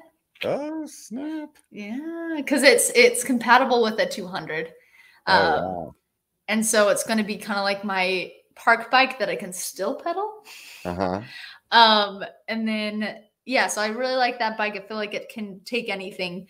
Uh, then like the Delano's the like the trail bike that's 150, 135 Uh-huh. travel, and that one's just like super poppy So and fun. Yeah, it has to be fun bike. oh My yeah, 12 it boy is is. like in that space. It's like one 140, 120 or something like that. okay, nice. And uh I ride I like definitely put that bike in places it shouldn't be. And it Makes it always fun, though. surprises me. You know what I mean? It always surprises me like how well that that platform does. Like that bike has made me go on this like campaign over the last six months or so of like telling most people are ever biked. Like that bike really That's made sweet. me realize it. You know what I mean? Like there's definitely some like my Bronson has 160, 150 or 160, 160. I don't know. Something like that. Like that bike, it, it definitely feels a lot better when you're in a lot of chunk all day long. But for the most part, most trails aren't that chunky. You, you know what I mean? Like when you're, uh, I Mhm. don't know, maybe it's a little different where you live, but like where I live, like if I'm being honest, like 80% of the trails are XC and 20% of the trails are like, like maybe we'll call them enduro, right? And Okay. really out of those enduro ones, like it's probably only like 20% of the trail that's actually like super chunky. The rest of it's still like pedally XC, right? You know, so to have a bike that can really handle all that pedally stuff. For And sure. sometimes, yeah, it's a little oversubscribed, and you hear that fork bottom out, you're like, oh shit, found the bottom, you know. But for the most Found part, the bike- limit. yeah, you know. but for the most part, the bike is like it's gonna take care of you. And I feel like it's just it's so fun to have that that pedaling platform that'll really get you somewhere, but um not be bogging down because of the suspension. Yeah. I feel like I can do everything on my Delano that I can on my bigger bike. It's just it feels a lot more comfortable on the bigger Yeah. bike Yeah, yeah. when it gets to the rough stuff. Like I can get down everything that I could on like a bike with more travel. yeah. It's just how good do my arms feel afterwards? Exactly, exactly. I did this um this ride in this area called Mills Peak, and um everybody had told me before I went there, they're like, "Oh yeah, it's real pedally," but nobody mentioned that it's pedally and like baby heads the whole time. So Oh. like I had took my tall boy and and I made it. I mean, we had a good time, but it was definitely like we did two laps. It's like an eight mile trail, and like we did two laps, and it was by the end of the second lap, my body was I was feeling it, you know. And when I went back to that trail with my Bronson that had more suspension, it was like, oh my god, this trail is so fun, you know. Instead of like fun, yes, but I'm making it through it. It was like fun, and I'm like popping off of like little side hits and stuff like that, you know. Like, so definitely, there's times when when the right amount of suspension is is the right thing, right? For sure. How do you feel about the uh the social media community? Have you had like you feel like you're pretty like entwined with it? You kind of the, the loner out there, or you got some people you you create with? What do you mean by that? Like the social community as like other influencers or Yeah. social community like my followers? Um, well, we could start with the other influencers because that, that's what I was thinking. So I would say like I'm I know a lot of them, but I would say I'm like a little bit of a loner on that side Mhm. of things. Like I I know Josh pretty well. I know Jeff pretty well. They both live in town. They're both Mhm. great people. And like I would say I'm friendly with when I was down the Sedona like festival, I'm friendly with others, but I won't say I'm in that tight knit Mhm. community. Yeah. Um and but like I don't know, maybe I'm like half and half because I Mhm. also like have run in with like Van like Van Girl Yuka, Yuka and then Eric, and they've gone down and they've reached out to me before. And so like I'm like I would say I'm half in and out. Like I'm not on that Mhm. Slack anymore. Um yeah, yeah, that that group. Yeah. And I'm open to like meeting up, but I wouldn't say I'm hunting that because I know like Josh and some of the other people they were doing like races in Whistler together Mhm. and they were, were like meeting up. So I'm not in quite a like a meetup in the crew, but Mhm. um I kind of do my own thing a lot of the times too. Mhm. Do you ride a lot by yourself, or do you normally ride with other people? Or I would say it's 50 50. I ride a lot, so it'd be a lot on my friends to ride with me all the time. Mhm. But um, yeah, I in Bellingham, it has an amazing ladies community. And Mhm. like we have a lot of people on bikes here, and so it's really easy to find people to ride with. I ride with my husband quite a bit, so I would say like 70% of the time I'm riding with friends, and then like the other 30% I'm riding alone. yeah, yeah, I ride a, a ton too. Like on a good week, seven days. on a That's awesome. on a slow week, maybe four. You you know what I mean? And um, Mhm. I, I can I can relate with you. You know, you can't expect your friends to always ride whenever you can, and it's like when you ride that much, it's I don't know. At least with me, um, your your times are not predictable. You know what I mean? Like one day it may be I'm riding at 7 a.m. and one day I'm riding at 12:30 and one day I'm riding at seven o'clock at night and it's a night ride. You know what I mean? So like you just kind of do what you can do. But I I try to ride with people more often than not, but I feel like those solo rides are they're really good for your soul. Yeah, You know? for sure. Yeah. Some days you can go out and you can just like hammer by yourself and like there's nobody to wait for at the top of the hill or nobody to like maybe push you too hard where you're gassing. You know what I mean? But then there's other rides like the other day I went out and I really didn't you know those days where you, you don't necessarily feel like pedaling but you like but you do want to ride your bike Yeah, know? for sure.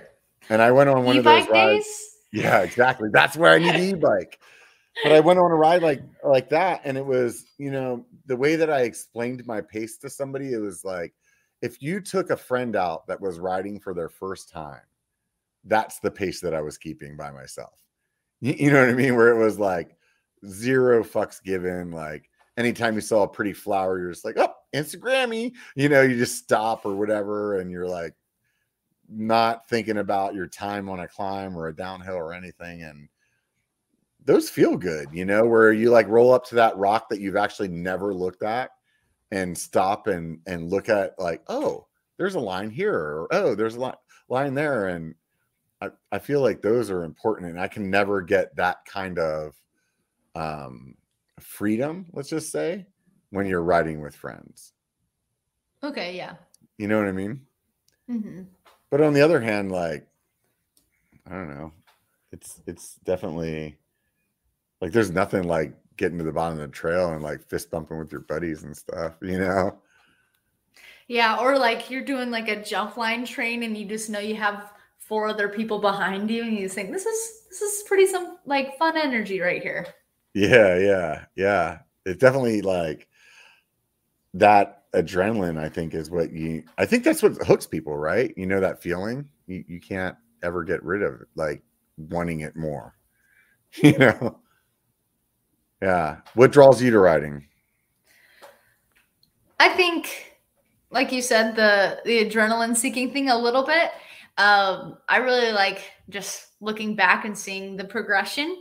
Mhm. And I guess like mountain biking kind of like solves all my needs, right? You get like your social interaction from Mhm. going on the group rides. You get that physical uh, like satisfaction of like, hey, I got some exercise, and then you get that brain stimulation from going downhill. And I feel that I don't know, combine those all together is a pretty neat thing to do and a pretty good way to spend your time.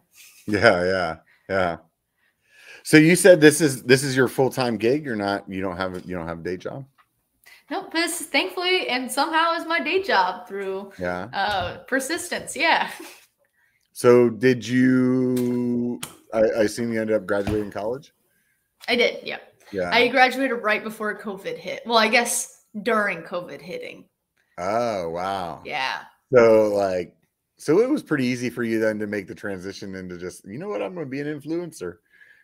Yeah, that's kind of like was another big push. I just thought like, great, I just graduated into the middle of COVID. Like cuz I graduated I guess mid March of 2020, so that was I guess wasn't COVID for the rest of the world, but it was COVID for Washington because that's where it started. Uh-huh. And so they closed down the schools, they closed down everything. I just thought, this is the time. This is a sign. I better to Yeah. start it. Yeah. like start like getting really serious into it. So yeah. uh-huh. So then your husband, he ended up like finishing his masters that he was working on. He he's working, or is he like? He's like, yeah, I ride for Fezzari too. Uh no, so he is in so he's a PhD student that he is in a program in New Zealand, but we Oh, can't get over there because of COVID. So he's doing online until we open up. So Oh wow. when they open up, we'll be heading that way. Oh, that'll be rad for the like channel and the content, huh? Yeah, it'll be really Have- cool. Have you ever ridden in New Zealand? No, I haven't, but I've only heard good things. So I'm looking Yeah. forward to it. it looks like the like mountain bike mecca, doesn't it? It's so beautiful over like all the videos I've seen and stuff. So so cool. How how who would be um out of other influencers that you met? Who was somebody that you met that you were kind of like fanboying on whenever you met him? Oh, Remy. Uh, is it Medier? Is that how you pronounce his? Yeah, I don't know. I I just pronounce people's names however I feel. I always say Metalier, but, but I don't know. Okay, Remy Metalier or Medier. anyway, he's like what I want to become. I want to become a girl version of Remy in the yeah. sense I want to be slab riding. That like yeah. looks so fun, and I love slabs. And I think that's like the person I was like at the festival was like, "Hi, Remy." Like, yeah. Hey. Yeah, he's, yeah, he, he's a pretty awesome rider. Yeah, like unbelievably awesome. I was watching uh, that that uh, white line video that he did the other day, and uh, he it, when they zoom out, like when they're like panned out and they're watching him like pedal across the the white line, the white line, you know, like he's hammering that like you're full on like sprint kind of pedal. It's mm-hmm. just insane. Did, have you did you go up there when you were up there in, in Sedona? No, you should go. Like, if you go back to Sedona, line. just go up there just to like see it in person, and then. Oh, I bet it's scary. oh yeah, it's insane. Like I'm, I'm, I'm afraid of heights. So for me, like it was, it was definitely, it was probably more, more fear than, than actuality. You know what I mean? For me, mm-hmm. but it is like, it, it is definitely. You're like, holy crap! You're on the side of like a, a freaking cliff. This is insane. And then to think about like pinning it the way that you're watching him pedal across is like that's nuts. I watched him. I watched another video. I think it was like Nate Hill, and he's like going across it, and there's like this little like ravine kind of in the middle of that, like like a little like like finger, you know, and he like hits this little thing and like does like a little jump on it where like people are like barely trying to like pedal and to see somebody hit it like that it's just it's unbelievable. Yeah different breed of human for sure. Yeah. You know but like whenever somebody is doing that like or riding at that level you have to remember like at some point they were at the exact place as you. Mm-hmm. You know and i think that's a good thing to keep in mind you know that it's not like they just got on their bike one day and they were Remy Metalia. You know what I mean? I hope that we're saying his name right. Maybe we'll have to look it up afterwards. Yeah. I was re- meaning to reach out to him recently. I was thinking um, that I, would say something to him. He's on that Slack group. And uh, I was like, you know what? I've never asked that dude if he wanted to be on the, the podcast. I was like, I should do that. I should probably figure out how to say his name first, though, huh? Yeah, maybe look it up before him, or just never say his last name. Just say Remy. Just I'm just gonna mess it up, and I'm I'm I'm so good at Remy messing M. up people. Yeah, I'm really good at messing up people's names, like and then uh, like doing it on purpose and and making it seem like it's a good thing. So at least it feels that way to me. When I was talking to, uh I think her last name is actually Munviv, Heather Heather Munviv. Have you ever seen her on yeah, YouTube? Yeah, but I always say Munaviv because I just feel like it should have another syllable in it. And she's like so lighthearted. She's like, Yeah, that's totally cool. I was like, Sweet, that's your new name. so she was, uh, um, she was, she was a, a really fun person to talk to. And, you know, another one of, of the, the few lady influencers out there. If you were talking to, some other lady that wanted to get started in in kind of in your space like what kind of advice would you give her i would say like pick kind of your mission of why you're posting content and then be consistent those mm-hmm. are the mm-hmm. two things that i would probably recommend to someone trying mm-hmm. to get into the mountain biking influencer space yeah what's what's your why my why is I want to show realistic progression, kind of like we've been talking about skills this whole time. And I want to show that, hey, you can, it doesn't take one hour session. Like some, I feel like some YouTube videos are like how to in five minutes. Right. And you're like, wait, that's that's not realistic. You're not going to learn how to perfectly bunny hop in five minutes unless right. you knew how to previously do it.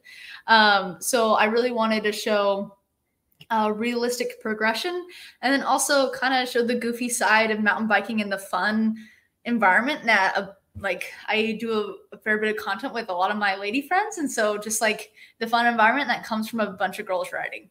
Mm-hmm. So you did a video series, or the video that you did about Sedona. You and a bunch of your, your girlfriends took a road trip. Yeah, we did. It was it was fun. We did get stuck in the mud and had that slight panic. But yeah. So how did that happen? Because I'm watching the camera. I'm like, how are they that far off the road? I don't even understand how this happens. So we were going to the hot springs that uh, are between like Layton, Utah, and St. George. Uh-huh. And there are these really cool, like free hot springs that you can go visit. And we missed the turn. So we are like, hey, turn around. And there was a gravel pullout. But my friend Mel, she's like, wanted to show off a little bit and do like a spin out in the mud. But then she pulled off and like instantly sunk down because it was crazy deep and like solid mud. And we're like, uh, oh, Mel, we're not moving. And she goes, I know we can't. So we all had to get out and push and throw gravel underneath to get us out. So, but we did, yeah. we did. We needed no man. We got out there.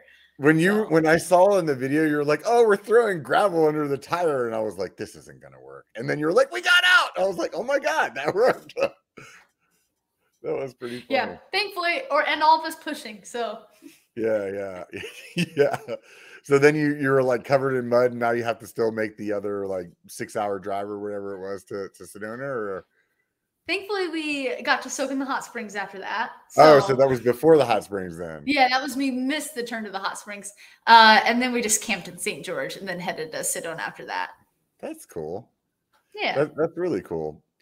What do um what what would you say your favorite memory from the road trip was?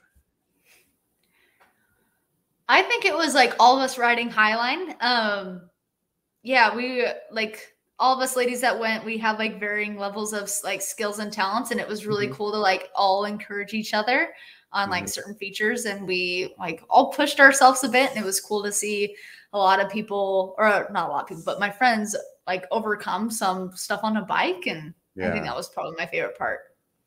I think that's the best trail in, in Sedona. Oh, it's pretty awesome for sure. I think I think it really just has like the right amount of mix for everything like like it's got shitty climb it's got decent climb it's got like technical climb that you have to be like extremely good for and then it has some where like like oh i made that thing that i didn't quite think that i was going to and then like when you come back like maybe the one that you didn't get you you do get and then once it opens up like well as anything in sedona i mean the view up at the top, right? I mean, it's just yeah, mind blowing. You know? Yeah, yeah. You're like, oh my god, I feel like I'm on top of the world right now.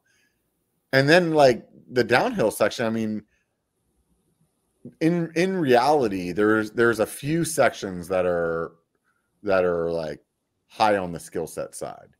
But a lot of it is just like it's just really fun, like really fun, fast kind of stuff that that you don't have to be like a pro rider or like this expert level like i feel like like when you name a trail like that in sedona that people think that they have to be like better than what they actually have to be to ride that you know yeah and like once you get to i don't know what you call the the like the gorge or the waterfall or what do you what would you call that section like like the, when it gets super technical that like it's like the little oh, narrow yeah. kind of like you know what i'm saying yeah, like I don't know, like the I would say call it a waterfall or like this the ravine area. Yeah, yeah. Like that section, like realistically, if that was out of your skill set, you're really walking your bike for maybe like a hundred yards.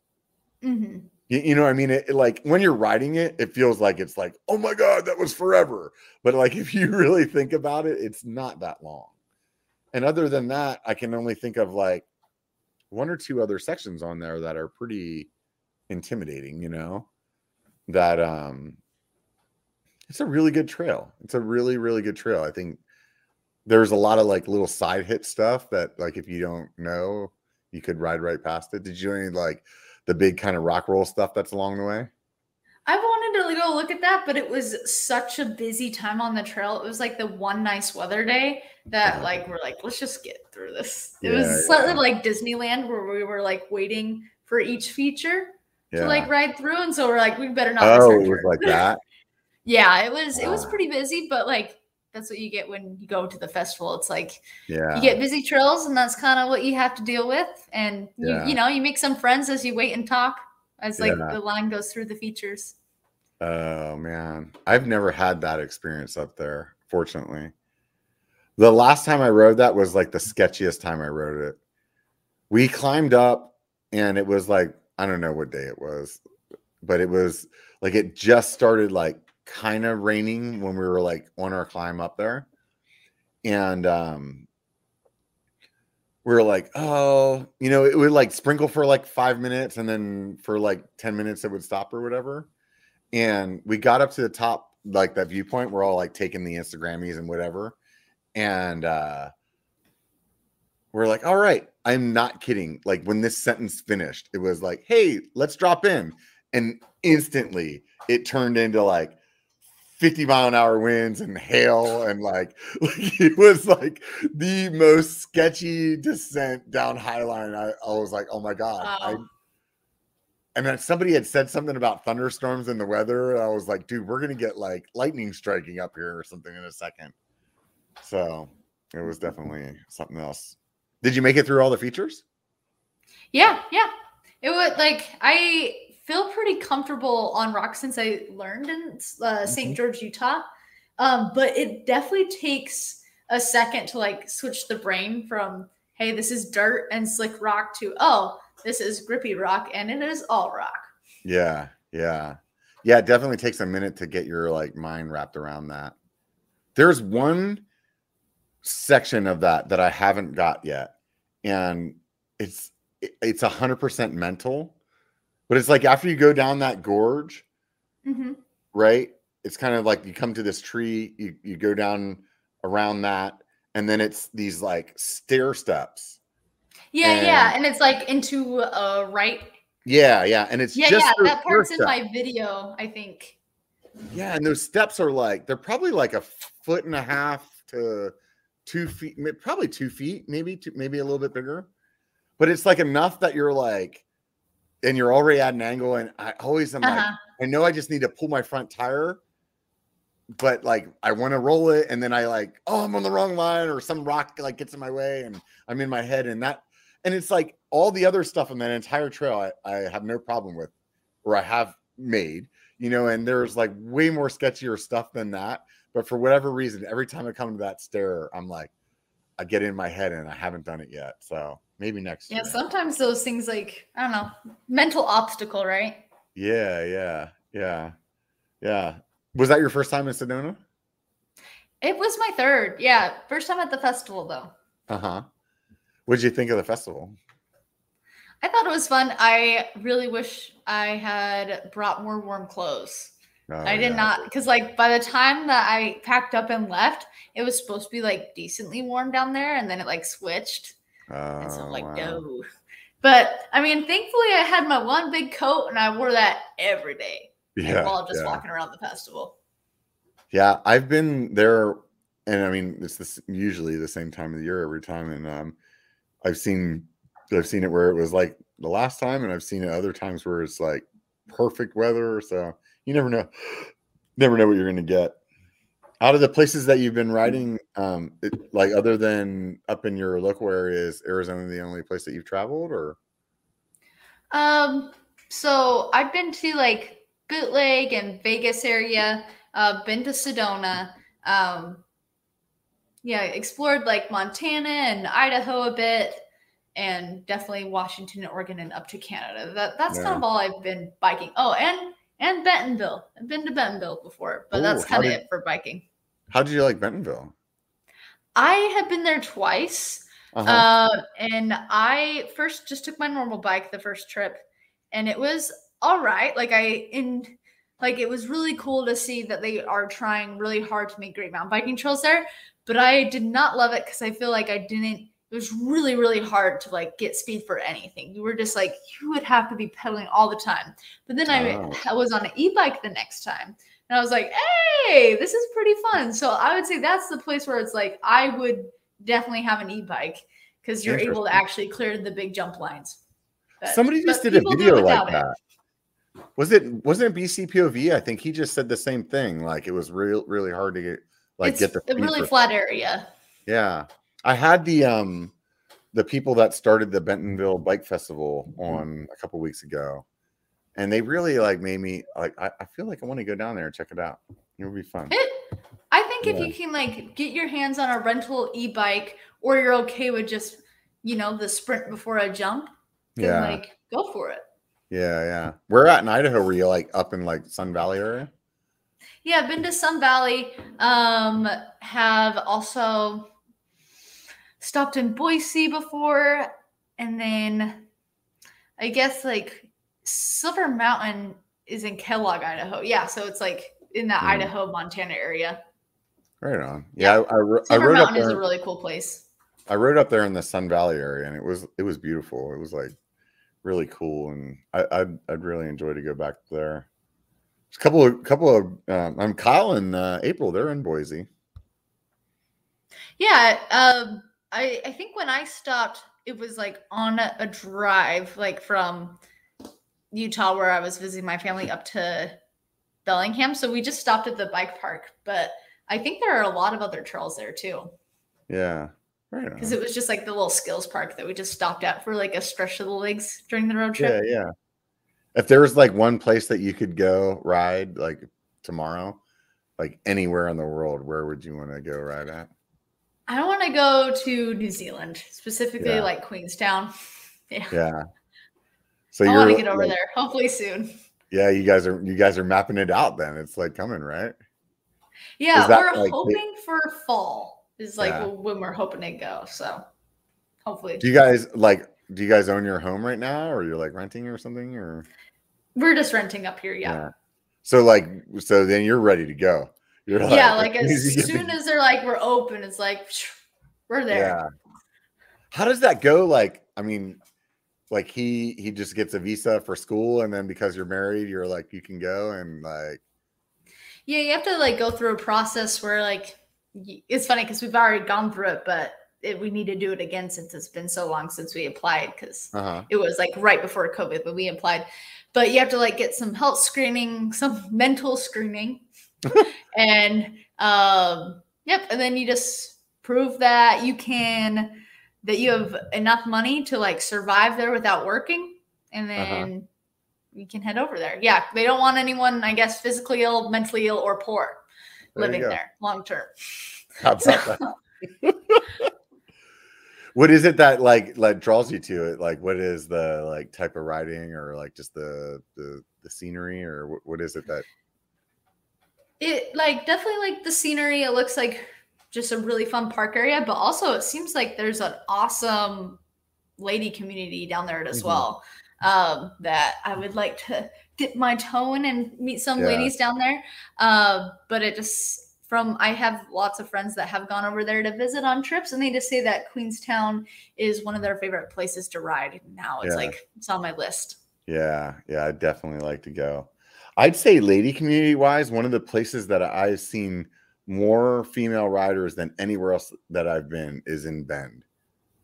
oh cool Yeah, it's like just like it just it, it it was so many that it like really stood out to me where it was like, wow, there was a group of like eight girls riding, and then an hour later there was a group of four girls riding, and or then it was like two dudes and five girls. You know, it's like, wow, this is like there is a lot of women writers here. Like I was really surprised. So have you ridden down down in Bend?